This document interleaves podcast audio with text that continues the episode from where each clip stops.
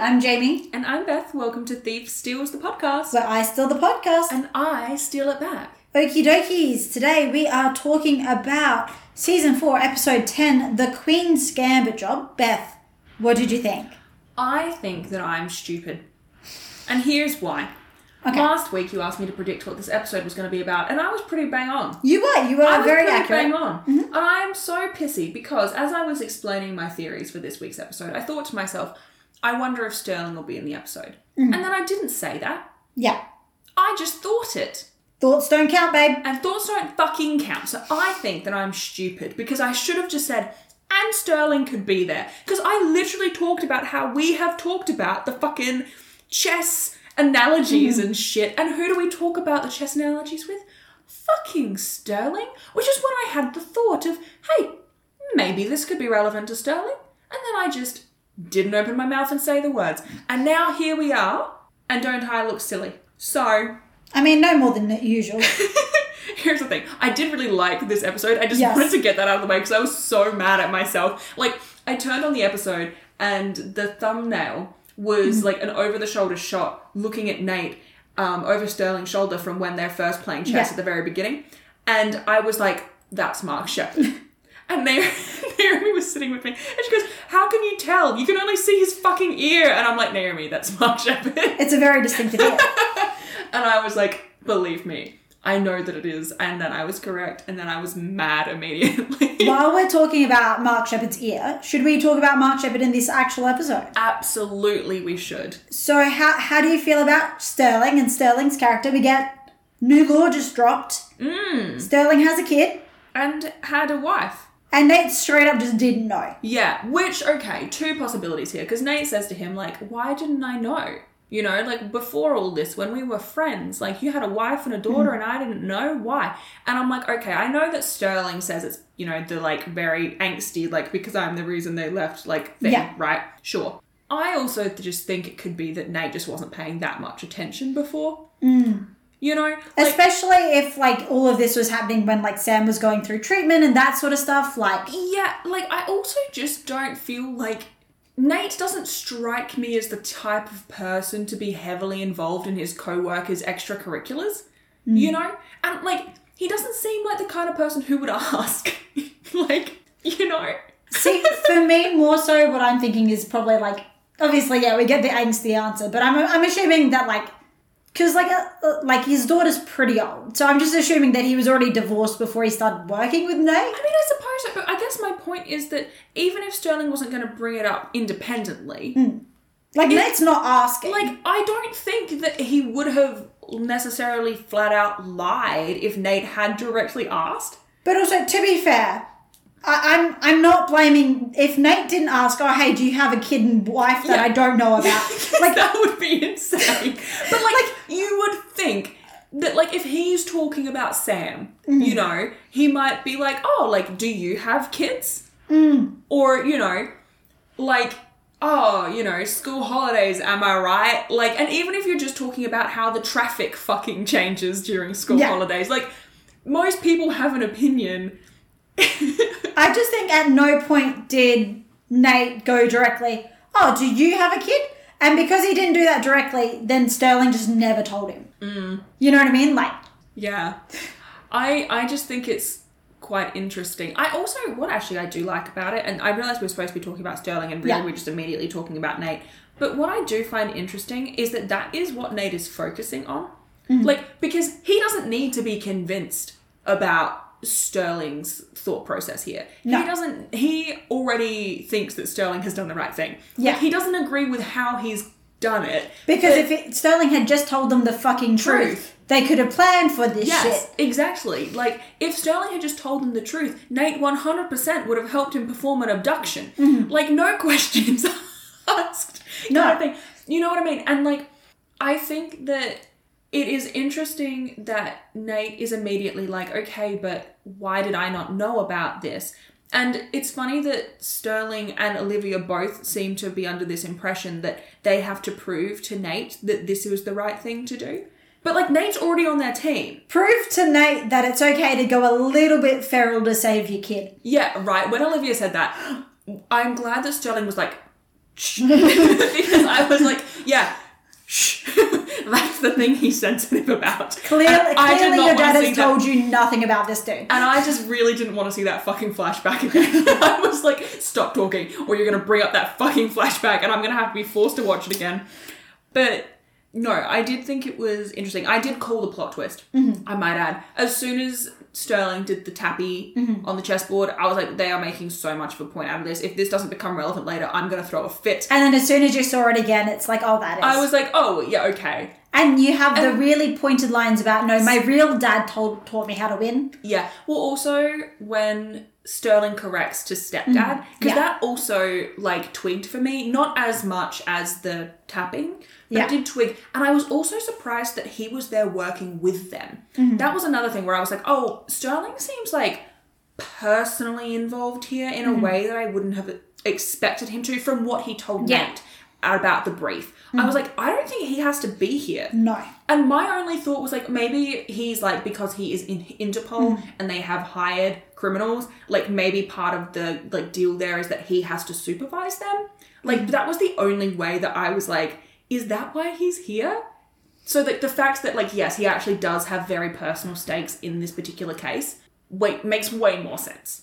I do. I I really enjoyed the fact though that we get more Sterling backstory in this episode, and I also love as much as it's like, oh, does Sterling really need to be here? A, no, he absolutely does not. If mm. it is what he says it is, but B, we get the peak, the peak interactions between Sterling and Elliot and their entire like bickering thing, like the whole thing about like no in a case where there's one thing that people agree on. Mm-hmm. In a case, you've managed I know. to disagree with the one thing that everybody else agrees on. It's so funny to me. Like, I want to know how they ended up there. Like, because we Uh-huh. Mm-hmm. kind of get dropped into the middle of the conversation. I'm like, okay, but but how did we breach this topic? Mm-hmm. How did what started? Like, what chit chat? Yeah. While you were sitting idly in the car, you know, on surveillance. How did we Mm-hmm. get here? But also, Sterling and Elliot bickering is literally everything. I Oh love my that God. we even get the lead into it of, oh, Elliot, try not to murder Sterling. And he's like, I can't make any fucking promises. Oh god, he hates that guy so much, and like I understand why, but I do think it's very funny. Like, and Sterling gives him more reason to again. yes, this the episode. fucking coffee. And he's drinking it, he's going, this coffee tastes like shit. Like, and he's like suspicious of the coffee the entire time. And Sterling's like, no, you're just being a fucking princess. You've crawled through caves in Yemen to fucking murder people. And but the coffee's the mm-hmm. problem. The coffee is the fucking problem. And then you get the payoff later on in the episode of, yes, I put something in your coffee. Yeah, I have a note that says there is definitely something in the coffee. Why is he still drinking it? And then one, two, three, four, five, six, seven, eight notes later, I have whoop, there it is. R.I.P. Elliot. He fully gets drugged by Sterling, which makes him want to murder Sterling even more. and he is so valid for that. It is it's an interesting one to look at, you know. We've talked a lot about Elliot and control and control over himself. And like mm-hmm. This is one where when we were talking about the tap out job and we were talking about Elliot and control, this comes up a lot in that conversation. Mm. Because getting drugged by Sterling so you pass out is a very clear breach of your control over your own Oh, body. yes. I don't think that requires much explanation at all. like and it is kind of played a little bit for laughs in this episode which i think is just by nature of like the vibe of Of the show. And also, we can't really be like, oh, Sterling's so bad for drugging someone. They, the team have done this to countless people Yeah. at this point. Like, even in the first season, I want to say they pull this trick or a variation of Yeah. at least three times. the only Like, difference is they don't normally knock people out they just like I mean, you're still. they make people's allergies worse and that sort of shit like I mean, there was that fucking one guy that they gave speed. Like, Yeah. you know, there's a few where it's a bit much. Mm-hmm. But also, I think it's like, regardless of what it is that they are giving them, they're still giving them something without their knowledge or Knowledge or consent. consent, yeah. Mm-hmm. And that is the baseline issue. Beyond that, it becomes a severity level of, okay, well, what did they give them? But like, the baseline is still there. Mm-hmm. yeah Although what I did love is Elliot immediately giving himself seniority above Sterling when they introduce themselves. i love the fact though that it's sterling's idea because sterling's going you're my executive assistant, I'm the VP of sales. Mm-hmm. And then, you know, Sterling introduces himself and immediately Elliot's like, this Swoops is my executive assistant. I'm. Yeah. So it's like everything that Sterling's just tried to like set him up to do. He's like, ah, ah, ah, Uno reverse. He's like, wouldn't it be so funny if? yeah, no, exactly. Oh, okay. Not about Elliot. But, and because the reason I want to talk about some of the other team members is because I think that Sterling is a really interesting character to mix in with everyone in the mm-hmm. team. Mm-hmm. Like, there is such an interesting dynamic there. Like, I feel like none of them trust him, No. but all of them have like varying levels of like giving a shit. Mm-hmm. Like I get the vibe that Parker doesn't really care. No. Like I like she doesn't trust him. No. But also she's like a f- I don't know. Whereas like Elliot has a personal vendetta. Yeah. you know, like there's a variation there. And one of the interesting things to me in this episode was that Sterling is standing there and Hardison's like personal space. And then Sterling just like squints at him and I was like, what is this? Supernatural? What is happening? What's so funny though is literally like not even two seconds before he goes personal space to Sterling, he's standing closer to Parker. Uh-huh. Like it's just Sterling. Like Oh, he's God. singling Sterling out for this. Like It's so funny. It's so funny. But also, Sterling was straight up flirting with Elliot this episode. And I can't remember what it is he did, but I have a note that literally says Sterling is flirting with Elliot right now. So it must have happened. like, I believe past me. I just don't remember what she was talking about. what gets me about this episode and like the way they all interact with Sterling Hmm. is just you know like it's so funny because they're all really individual. Like Sophie's like I'm just to mess with him a little. Elliot's like I have a personal fucking vendetta.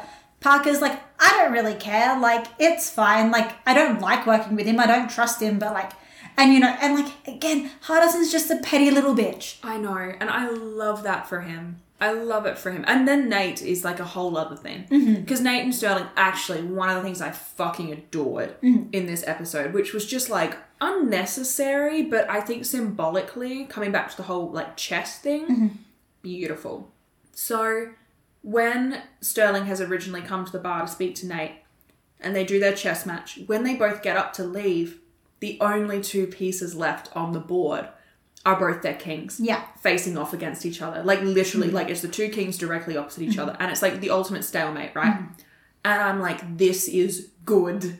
Like the analogy and like the symbolism, like it's just like because yes, Nate and Sterling are it. Like they can take out every other piece on the board, and ultimately they will always be left opposing each other. And I love that so much. Like they are the true equals hmm. in this scenario. And like, yes, they'll one up each other, like, you know, back and forth. But ultimately, it comes down to it is Nate and it is Sterling. And I just love it. For like, as a character who is not in this show an awful lot, mm-hmm. Sterling is just so powerful as a presence. Mm-hmm. Like, because he is the anti Nate, essentially. Like, and he's constantly a looming threat Y- Well, this is the thing though, because he's he's a threat, but he's not. He's not a he's a threat, but he's not a villain. Yeah, like he stands there with this innate understanding and knowledge about the team, the ability to bring them down if he really wanted to. Mm-hmm. It's just that he doesn't really want to,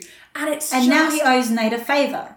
Mm-hmm. and it's so compelling. Like honestly, this season's overarching plot I am enjoying immensely. I feel like they are really, really cleverly walking the line of giving us just enough information without mm-hmm. revealing what they're gonna do. Like, I feel like as I'm watching it, I can see the gears turning in Nate's head. Mm-hmm. Every, like, the last five minutes of like every episode this season, I'm like, Nate is making a plan in his mind. Nate has entered his mind palace, and it's going bunter in there. Hmm. Like something is happening. But, you know, they're giving us enough. It's not like season three where we were like, okay, we've essentially had the same dialogue five times now, mm-hmm. and we've got no new information. We get it. Moreau's bad. Okay, mm-hmm. the Italian woman is here for some reason. But, like, this is like, okay, I can see Nate formulating. Like, we're getting bits and pieces. We've actually already met the villain. Mm-hmm. You know, like it's so interesting. And the way that Nate walks away at the end of this episode, I'm like, yes, yes. Like there is just, I think, something about the energy Yeah. of the overarching this season. It's so much more tangible. Like Mm. it's so much more present, and I love it. I love it. You having a vibe? Yes. I'm glad.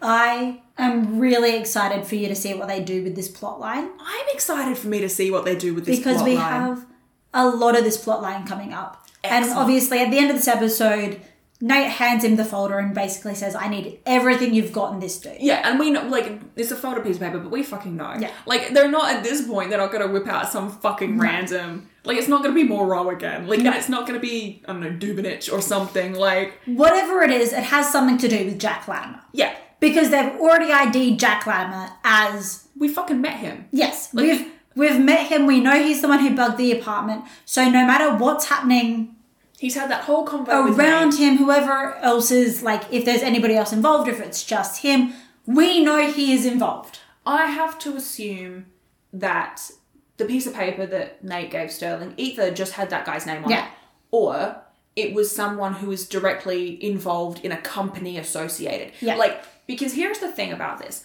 Obviously, this season is a bit different because both Nate and Jack are aware of each other Mm-hmm. and have sort of a. Like, obviously, this guy has been watching the team for a while. Yeah. So they don't really have the element of surprise like they We actually get a date that he's been watching the team since like the second job they ever pulled. Yeah. So because he found out about them while they were pulling the first job, essentially, like just afterwards, because he was he had the CEO of the company they robbed originally under surveillance. Yeah. So we've already been given that date. He's been watching them since the very beginning. Since like day dot. Yeah. since day dot. The only like he wasn't watching them before when they when they originally did the job for Dubenich. He wasn't watching them then. But then when Nate went to hand Pearson like the aviation where they stole the the designs from, mm-hmm. when he handed them like back to the original owners to the rightful owners, mm-hmm. that is when Yeah. they pinged onto their map. So mm-hmm. that is the only job that he does not have like extensive knowledge of. That's the only job that he was not watching. After that, he's been following them pretty closely because he worked out who they were, what they were doing, and he's just sort of been following along since. Yeah. And so I think that it is going to be. Hello, bird. Anyway, yeah, so I'm really interested to see how and what and why and when and where like it all goes down mm-hmm. because I think that this is maybe the first time the team has truly, truly, and outside of times when they've come up against Sterling, who did already know who they were, but like has really and truly been stripped of that uh, element of surprise. Like they, it's not like Moreau who some fucking how didn't know who any of them were, like Yeah. except for Elliot, you know, and it's not like any of the sort of by the week people that they're taking down that don't have so much of a reason to know who they are. But this guy knows who they are. They can't sneak up on him in the same way. And so I'm wondering if maybe the tactic is going to be either, well, he already knows we're coming, so we may as well come straight on. Yeah. Or if it is going to be a matter of, like, he said that he was basically playing the stock market, mm-hmm. right? Like, he knew what they were going to do, so he just put his money in investments in Yeah. other places. I think it would be interesting to see if maybe Nate tries to play this guy by doing that against him. Like, mm. make it look like that they're going to do one thing and then at the last possible second switch it up and completely fuck it the other way. Mm. Like, I feel like, because we know it's pretty obvious Nate doesn't like this. No. And I think that he won't rest until he finds a way to stop it. And whether that means just becoming more too unpredictable mm-hmm. for this guy to not be able to to know whether or not his investments are going to be wise or not mm-hmm. and therefore you know making it too risky. Or if it means that they're going to somehow like create it like a defamation case which wouldn't be the first time that they've done that. No. but i'm interested to see which direction or if another direction i haven't thought of that they go Oh, I thought you were like, I've thought of another direction, so I'm going to explain it. So I was like, I'll let her explain. Oh no, I was saying there might be like another direction that I genuinely haven't thought of, So which is highly likely. Honestly. obviously i'm not giving you any indication but like just the possibility that from this point that i was thinking when i originally watched the show mm. is the other thing is you know for so many years latimer was following them without them noticing him. Yeah. So the other option is he Jack Latimer now goes after the team because they know him now. So it's sort of that race of like who's gonna ruin the other first and like Yeah, but I suppose that it's not really in his best interest to ruin them. Mm-hmm. They're not causing him any grief, like outside of now that they might actually target him. But he sort of brought that on himself. Hmm. So, you know, like he doesn't want them to stop doing what they're doing because he is making huge profits from it. And the other thing is, I think also if they are to go after Latimer, they don't have the same level of surprise that they normally have. Well, that's what I was saying. Because like Yeah. he knows knows who they are, he knows what they look like. Like He knows what they're likely trying to do. Yeah. I suppose the other thing that they could do is enlist the help of like Tara and I don't know, like really branch out and get mm. chaos or something. Like, but. Yeah. that just seems like a big risk because, you know, as soon as you bring other people into it, it's sort of like you're expanding your liabilities. yeah, and also like they're then putting like they wouldn't want to put Tara at risk, would they? No. You know, or like imagine like Maggie makes a surprise Mm-hmm. comeback. You know, they they don't want to put civilians at risk either. Like, you know, they're not going to get Hardison's nana in on it. What I do think could be interesting though, and this is like I have no idea if this is even close to being a possibility, but I do think it would be interesting if that alias of Sophie's that we had, uh, where she's like the Duchess, I Oh, feel like it would be interesting because we haven't. They brought that up in one episode and then they really didn't expand on it, but it seems like the kind of thing that like is like they're putting down breadcrumbs to be picked up mm. at a later date. And so I'm wondering if that is maybe something that'll end up being useful here, like those connections or that identity or something in and around there. Because it seems like a random thing for them to just like mention and then never come back to. And whether it'll be relevant to this plot or at all ever again, I don't know. But I do think it seems odd for them to have sort of created it and then left it alone unless they were going to bring it up later and like try and do a like remember this hmm. kind of moment? Or like it all ties together in the end sort of situation. So i don't know. It could be. Could be possible.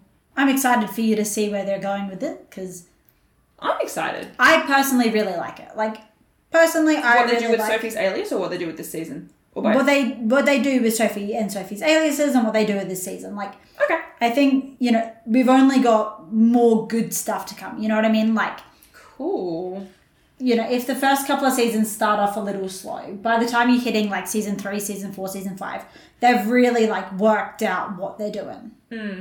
Yeah, I mean, I think that goes for a lot of TV shows. And I think one of the criticisms that I've seen a lot recently, and I, I do agree with, is that there's this the concept that like if a show doesn't get X many views or like people don't binge the whole fucking season, they just cancel it because it mm. clearly quote unquote wasn't that good. And it's like that's not how TV functions a lot of the time. And like how often do you talk about a TV show that's so good and is like really like iconic, but everyone is like just skip the first two seasons, they hadn't found their feet yet Yeah. like how like Parks and Rec is a great example. Mm-hmm. I could think of probably five or six shows that I've watched and enjoyed that would fit into that paradigm. But like nowadays, there's just no breathing room for them to find their You know- stride. The one that really comes to mind for me is like Supernatural. If you just skip the first 15 seasons, you can get some really good stuff there. you skip the first fifteen seasons and just read the memes. Just jump to the internet seasons, and it is a way higher quality experience. Here's the thing though, you won't fully appreciate how good the memes are. Like the jokes are so good, but you need like at least eight years of prior knowledge to truly appreciate them, you know? Um, but yeah, like, and I think Leverage is, is a prime example. I would argue that I don't think the first season it particularly is super strong. Like, I warmed up to it pretty quickly, but I think especially like the pilot, you know, I wouldn't have thought was that strong for me personally. And so I think that seeing it in its fourth season, like it's a different show at this point. And I mean that in, in a good way. Like it started off good, but it's gotten so much better. And also, like, the thing is, like, even looking at this episode, like, the pilot is relevant to this episode. Mm, yeah, they, Because they name drop it. they- like the thing is like they they're making the pilot so like even just in the way that like Parker versus Elliot treats Sterling, it all boils down to that same scene of like in the pilot when Nate goes, okay, we're gonna get revenge on Dubenich, you know, and Parker goes, what's in it for me? And he goes, a lot of money. If we're really lucky, a bit of revenge. And he asks Elliot, "What's in it for me?" And El- and he goes, "A bit of revenge." And if you're lucky, a lot of money. Yeah. It's like the value of you know Parker's in it for the money, Elliot's in it for the revenge. Translates so nicely even to this episode when you look at the way they treat Sterling. Yeah. But you couldn't get that, like, if the show was cancelled at season one. No. Like, you just can't make those same callbacks and have them resonate so well No. if it's literally only been, you know, 3 mm. episodes or something. Like, And we do have a lot more like callbacks coming up because one thing that I really do enjoy about Leverage is they do like to reference where they've been. Like they don't just forget where they came from. where they came from. They know their roots. yeah, they remember everything that's happened. We have very little like I know that literally over on queering things on the supernatural side of things, they have the lost canon jar where all of the shit that they've set up as canon just gets forgotten Gets discarded. just gets discarded. you know what I mean? So it's sort of like it's nice to know that like leverage. I mean, also the thing is, leverage as a whole just doesn't have the same level of lore as something like supernatural. So like it makes sense, but it's also like typically character traits in that they don't just get forgotten. Mm. Like as much as something cannot be referenced again, it's still incredibly relevant to the character. It's Yeah. baked into the actual characterization. Yeah, I think that it just becomes like as I mean, and this goes for any show, but like as the seasons go on, like their characters just become more fleshed out. They mm-hmm. become less caricature like because mm. often when a show or anything starts off, to give the audience a very quick understanding of who the characters are, they are often portrayed as like caricatures. And that's just it's just shorthand so the audience goes, Oh, okay, they're the comic relief. Oh, okay, they're the like angsty one, you know, whatever. And you're given these like very, very two dimensional kind of bite sized pieces because they're easy to ingest and you don't need to look much further beyond the surface to understand their drives and their purpose within the narrative just for like the first episode or 2 hmm. And then it's once you get beyond the pilot, once you get on maybe beyond the first sort of four or five episodes of a season, that you start to be like, oh, okay, there's more nuance here. Oh, okay, there's more background here. Oh, okay, and you can see how it fits together. And then when you go to uh, like you know you've watched the whole series or like a few seasons in, you go back to episodes early on and you go, whoa, like I can really see you know the base the basis of what this mm. character has become and it's because yeah it's just it's the bare essentials and that's just that's just tv like if it's done in my opinion well like that's just tv Yeah. you want to be able to recognize the characters across seasons unless obviously the point is that you don't And like you absolutely can with leverage. Like you, as I said, you can pull these character traits all the way back in the pilot. Like you can look at it and go, okay, yeah, no, that makes that makes sense. You can see where it's all coming from, which is, I, I think, I think it's a really nice sort of touch that we're not just, you know, it's not coming out of nowhere, no which is always the risk with stuff like this. Yeah. One thing, speaking of like consistencies, mm-hmm. right, through leverage, one other thing that they've been very consistent in, actually, two. Two other things. One is Nate's dumb hats, Yeah. another is suspiciously obvious car ads. Mm-hmm. And both of them were immediately relevant this episode. But I always just straight up funny. forget how this episode starts because it's like I forget that it's that incredibly obnoxious like car It's chase so thing. funny. It's just they, they make choices, and I'm like, okay, Oh, it's hilarious. Literally, my first note is in all caps, and it's like Nate dumb hat and a car ad immediately must mm-hmm. be my lucky day. Like it's, Mm-hmm. and the part when Nate like at the very end of the cold open, right before they go to the like intro or whatever, it like. Dram- like Nate turns and it like the camera dramatically zooms in on his face and it's kind of like that gif of that hamster or whatever it is mm-hmm. that's just like you know the one mm-hmm. no one Yeah. sees the head movement I just did but Jamie knows I know. like, and I was like, why is Nate literally that gif? It's just so funny. And it's so unnecessary. They don't need to start there. They could start the episode with the scene of like him and Sophie bickering over what actually happened Mm-hmm. in the bar, and then you get like the you know Nate slides over the drink, and you get the da da da because again Sterling's intro music. Yeah. You can't have Sterling without it, and then we see Sterling. Like you could start it there. You could start it there, and it would be an absolutely fine cold open. Yeah, exactly. Like, you could literally have the cold open be Nate when he sees that the guy who's come in has a gun. Mm-hmm. Like that could be your cold open and then you just go straight into like him sliding the shot glass across the table, which also so funny to me. Like I don't know I don't know why they were like we're going to start this episode by making Nate look really cool. He's going to drive a Ferrari, wear a hat and slide a shot glass down the down the bar after being propositioned by a pretty woman. I was like, what are we doing? Like The most. We're doing the most. like, and also I had a thought, which was like, where is Sophie? Like, the implication is like that he is supposed to be going upstairs with her, and then he It just is Sophie. no, I know that it is Sophie, but like she is inviting Nate upstairs with her, and then he just ghosts her. Like, where is she? She's just up there. Like, damn, he's taking a long time to get up the stairs. If I was her, I would have come check and make sure he hadn't fallen back down them. Like, she just like I have to assume that after five minutes, she's like, Jesus fuck, he's taken a long time. She comes back down the stairs, pokes her head out, sees Sterling, and she goes, mm, not for me. And then she goes back upstairs and goes to bed. I don't even think she's walking down the stairs. I reckon Hardison's got the entire bar. CCTV. CCTV. I reckon she's just like turned on the surveillance system, seeing that Sterling been like, nah. mm, he's fine. It's yeah, look, there is there's a lot to unpack in this episode. oh, also, the moment when Sterling holds out his fists and he's got like the black and the white chess hmm. pieces and it's like basically like choose your whatever. Yeah. I play that game with my dog. I put a treat in one fist and I make him choose which one I open. And, like, as soon as I saw that, I, it's all I could think about. it was really funny. It's just it's a lot. I think we need to transfer into one of the things that I do really love about this episode. Mm. The partisan of it all. oh my god. First up, my girl Parker wears that gorgeous pink dress. Mm-hmm. Unnecessary, but I love it on her. Like, I'm so glad. We then get Parker with a ridiculous French accent pretending to be the photographer. I love, Love it for that. her. And then we get Hardison, dance, dance, revolution enthusiast.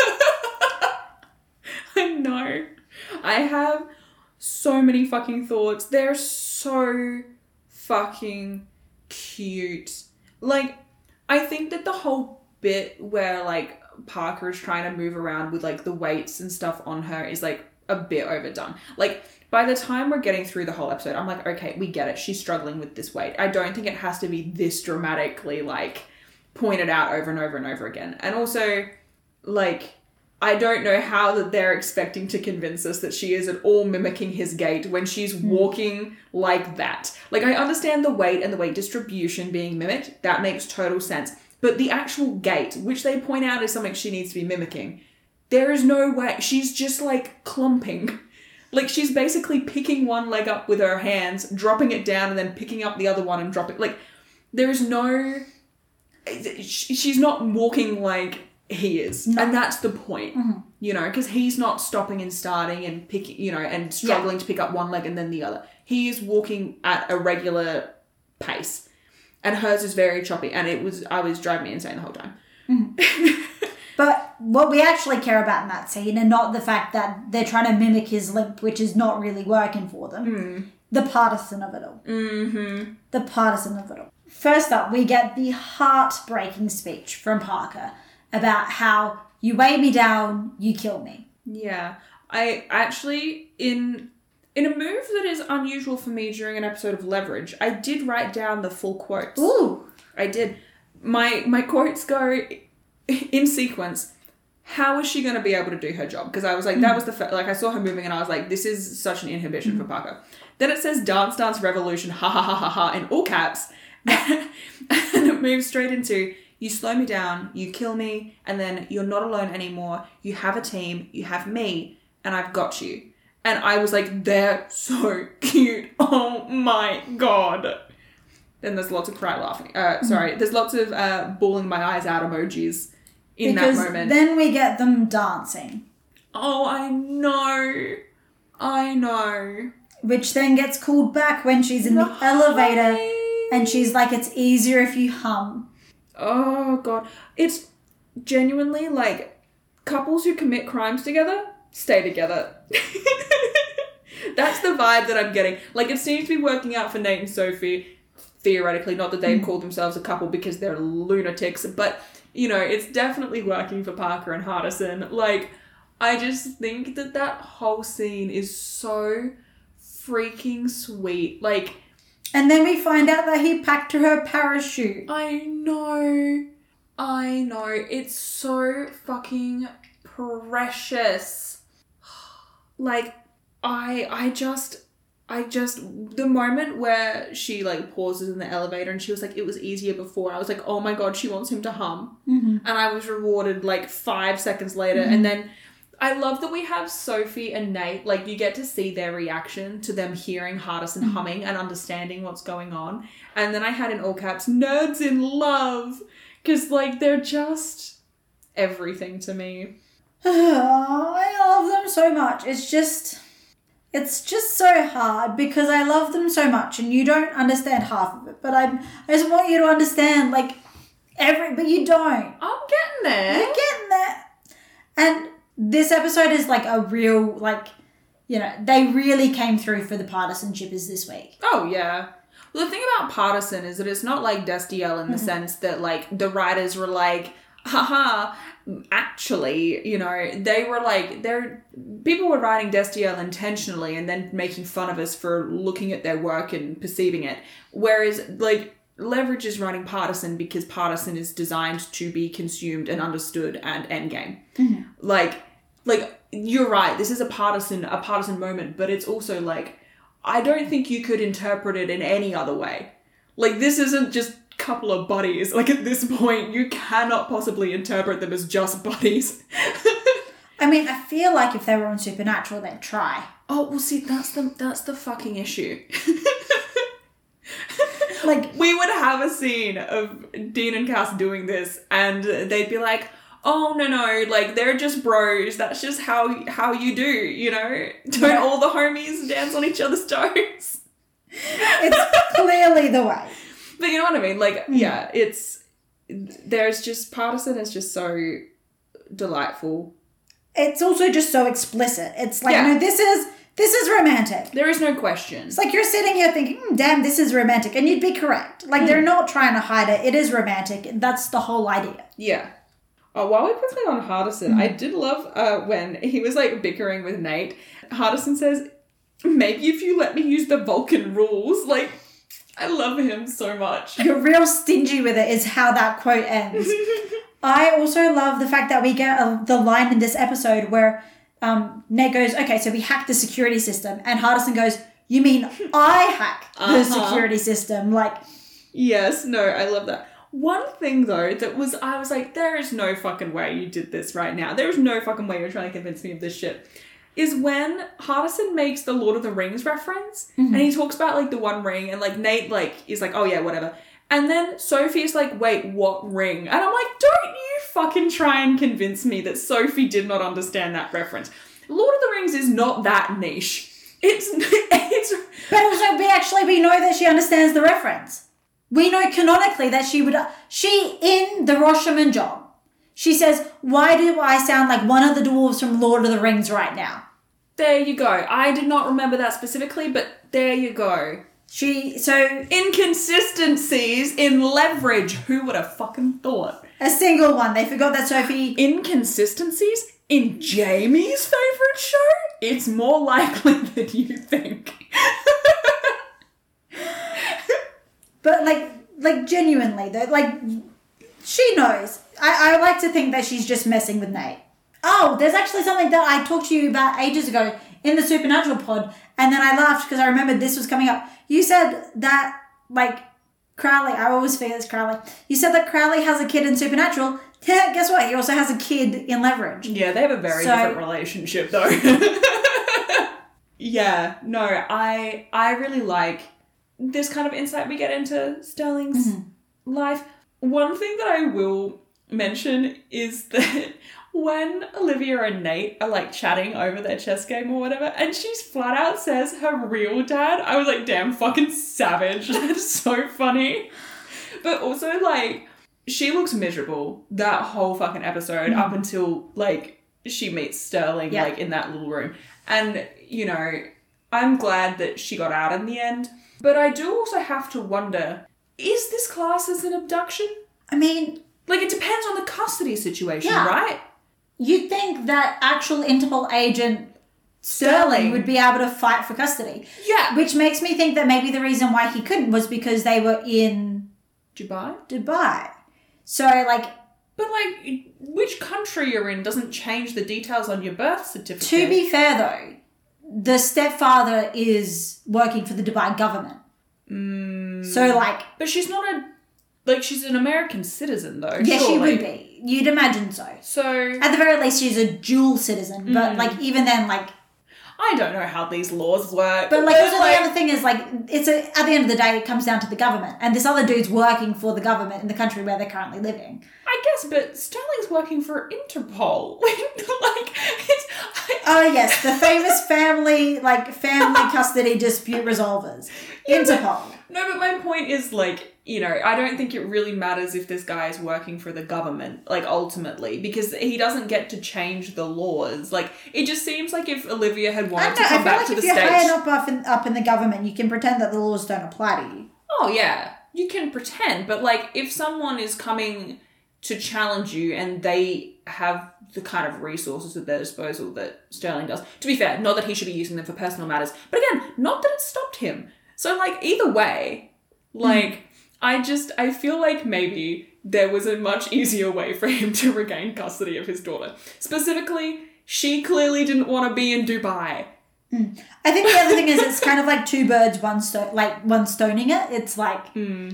do we want nuclear material getting into the hands of people it should probably not be in the hands of? Yeah. No. Do we also want to get the daughter out? That's why, like, and that's the explanation Nate gives is like, why did it have to be us? It's like, because you're the best thieves out there. And so mm. the idea is that, you know, they're competent enough that they could both stop them from getting the nuclear material and also mm. get Sterling's daughter out. Like, Yeah. that is sort of the plan in Sterling's head. Yeah. I also think that it's interesting that after that whole turmoil that Nate had about like, am I a good person or am I a thief? And like, what does that even mean? Like, I think it was interesting to have Sterling flat out say, like, you're the best thief I know, or Yeah. like, you're the best thief out there, kind of thing. Like, you're a thief. Yeah. Like, he was like, he didn't beat around the bush. He was like, you're a thief. Yeah. And I was like, I feel like it's nice, like, what a nice little identity affirmer. To be Sterling. fair, though, last time we have seen Sterling, Nate is literally sitting there bleeding to death, going, I'm Nate, thief." uh, Stel- I'm Nate Ford and I am a thief." Like Yeah. it is well and truly established. It's good to know that even if the writing team of Leverage sometimes forget that Nate has already come to this conclusion, Mm. at least Sterling remembers. Sterling remembers everything. He is the only character that we have seen so far that comes anywhere near close to matching Nate. Mm, mm-hmm. Like we get in this episode that he's getting beaten by a couple of chess masters, but it's like that's not Nate's version of chess. Yeah. Well, yeah, the chess that is being played in the episode is like literal chess. Mm-hmm. The chess that Nate is usually playing is much more symbolic. Yeah. Um, one thing that I will say about Nate this episode is that my god, I wish that every now and again I would be able to tap into that man's blind fucking confidence. The way that he sits at that fucking table and is like, yeah, I could take on this chess master. Hardison's like, bro, they're better than you. And he's like, "Mm, we'll see about that. And then he's immediately like, oh, this is gonna be harder than I thought. It's like, babe, Of course it is. yeah. And so Sophie actually wins two of his matches for him. Yeah. Which then leads us to what I think is potentially the worst scene in this episode. Like, I, I love Sophie, babe. I do. But re- Oh my God. she's like, I've never seen that mirror before. I'm like, babe, it's not illegal to have a mirror. But also, didn't they just see you holding it? Like, I. like, just because you dropped it doesn't mean that it faded from significance or their line of sight. Like, if I pick up this water bottle and I say, Hi, Jamie, and then I put down the water bottle and you go, Hey, is that your water bottle? I can't then be like, I've never seen that water bottle before in my life. Though the answer is still be, how- yes, that's not my water bottle because it's yours. It's but mine, like, but- you know what I mean? Like, object permanence. and also they weren't accusing her. Like, her having a mirror doesn't prove that she's guilty of No. anything. Have it. Like that's that's what I mean. Like she's like, I've never seen that before in my life. She could be like, yeah, that's my compact or whatever. Mm. Like Sophie, babe, what are you doing? This is literally like, and this is something that has always pissed me off about the. I'm gonna pre- maybe preface this with, I very much dislike J.K. Rowling. I'm gonna preface it with this. And there are things about the Harry Potter series that are worse than what I'm about to say. But the one that I'm about to describe is the thing that has pissed me off since I was a literal child and read it the first time. The fucking scene in the first movie specifically, I don't remember if it plays out exactly the same way in the book, although I'm pretty sure it's Similar. similar. When the fucking troll comes after Hermione in the bathroom, right? Mm-hmm.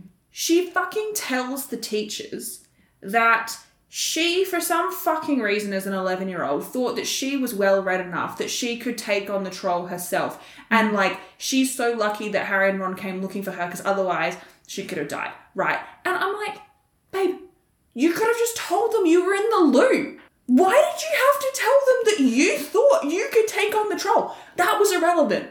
The point was you were in the bathroom, and then the troll was also in the bathroom. You you literally had just gone to the bathroom. You'd gone to the bathroom because you're upset. But like they didn't have to know. You could have just been like, yeah, I was at dinner and I needed to pee. So I went to the bathroom. I didn't know there was a troll until it arrived in the room with me. And then, yes, it's lucky Harry and Ron were also here because otherwise I could have died. I'm like, why do you tell the other lie? It has always fucking baffled me. I was like, it is so unnecessary. It makes you look like a fucking moron. And it's also stupid. It's less logical than you just needing to go to the bathroom. And that's how I feel about this scene with Sophie, mm-hmm. where I'm like, babe, what are you doing? Like, you're so smart. Mm-hmm. what are you saying?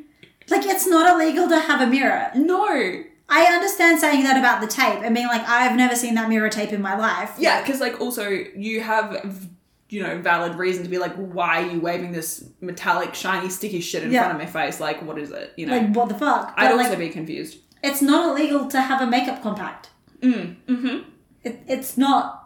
They they have no proof that you've been using it to flash light in a player's eyes, No. I'm like, you know. other than you're acting suspicious as fucking bullshit. yeah, exactly. And now you're like, oh, I've never seen it before. I'm like, mm, okay, well, now you're sus. Mm-hmm. Now you're sus. Oh, one other thing about this this moment in the episode. Uh, Nate makes a move on the chessboard. He doesn't actually tap the timer. He just sits back, and then Olivia moves forward and makes her move. And I was like, oh, he didn't touch the timer. Tap tap tap tap tap tap tap. Single issue. Tap tap tap. tap. Yeah, yeah. Discrepancies in your show. Oh my god. yeah, exactly. I would say all that's happened is when they've edited it. Like yeah, like they've just yeah. either that, either he just literally forgot and they just moved on Mm-hmm. to not ruin the take, or they've just cut it in a way where you miss it. Yeah. But I mm, doesn't matter. I'll take what I can get. How does it feel to have to be resorting to shit like, oh, he didn't tap the timer? It feels petty, Jamie. I'm gonna be real. it feels petty. Oh, would you like to know at what point in the episode my heart fell through my body into the pit of my stomach? I would love to know. Would you want to have a guess? I don't know if I could guess. Like there are there are a couple of different timings where I, I think maybe, but like none of them are standing out to me strong enough to think like, yeah. The moment that Parker pulls open the elevator doors and mm-hmm. she's like, Hardison, I just want to say, and he's like, Parker, jump. And she jumps. I was like, oh my god, she better not fall down this motherfucking shaft. I will riot Your scenarios are coming back. my scenarios. And then I was like, wait, no. Jamie would have had me do a live reaction. I was like, I'm good.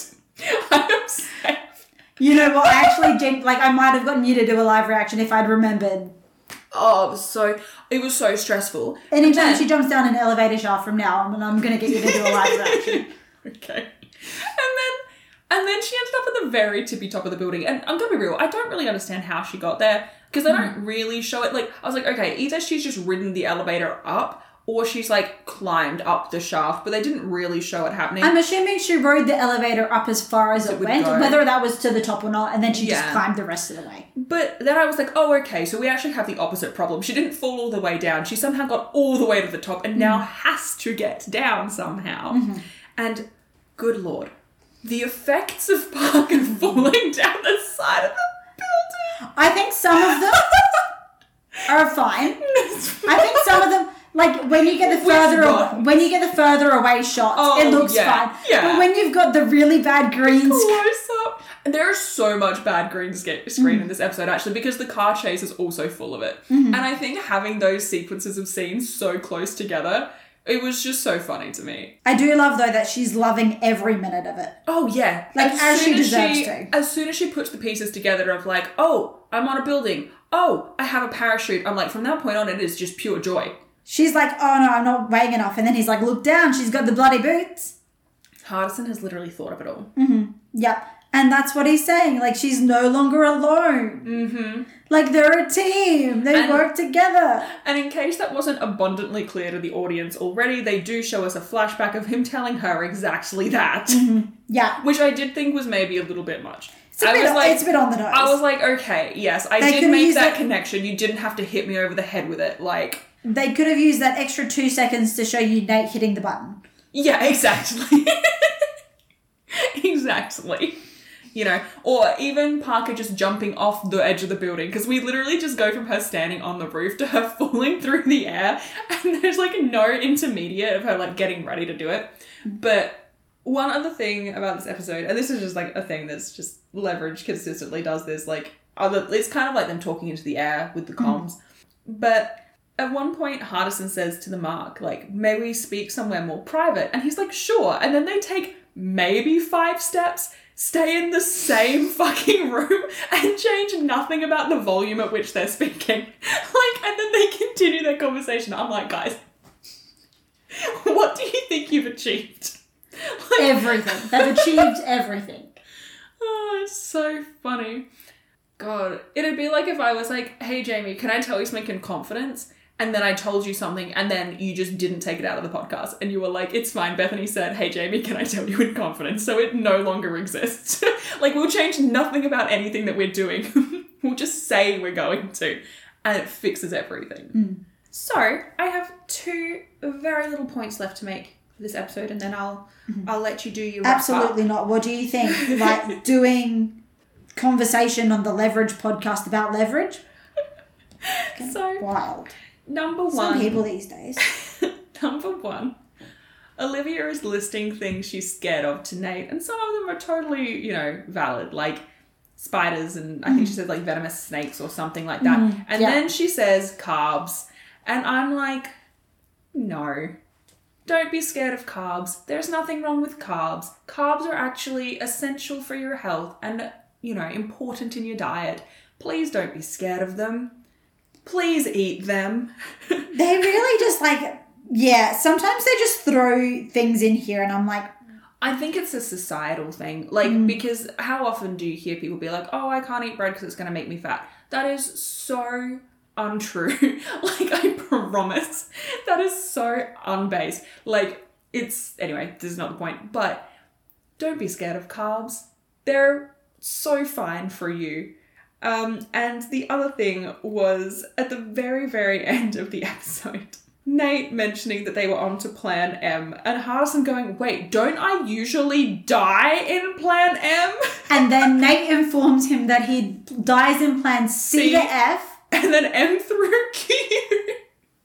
but like literally no one else has a planned death. It's so funny. But then Sophie's like, hang on a minute, you skipped over me. Which fucking plan do I die in? And it's like And then that's like literally how the episode ends with them all just like bickering. arguing over which plans they do or do not die in. So and the fact that. Parker is so pumped for the plan where Eliot comes out of it with a scar from like temple to chin. Like she is like down for that. She's like, you would look good with a scar. Mm-hmm. I just I think it's delightful. I think it's very funny. I love that there's this implication that it doesn't matter what they're doing. Plan M is like all the plans are the same. Don't you know what I mean? Because like Like generally speaking, Statistically, it's whack that Hardison is always going to die in Plan M if the mm. plan, all 26 plans are changing every single con, you know? Like, I feel like like he purposely plans it that way. just so he can mess with Hardison. yeah, okay. Like regardless of whether they'd actually go like, you know, L M N O like and actually do plan M in order mm. or not, I think is sort of Yeah, you know, regardless, like he you know, plan M, Hardison dies. That's that's what it means. yeah. Do you know what? I feel like, as silly as this joke is, it actually has the potential to be very emotionally resonant in a moment where, like, they're really stuck and Hardison, like, looks at Nate or, like, someone looks at Nate and goes, like, how the fuck are we going to get out of this? And Nate just goes, like, really deadly quiet for a minute and, like, looks at Hardison. He's like, plan M.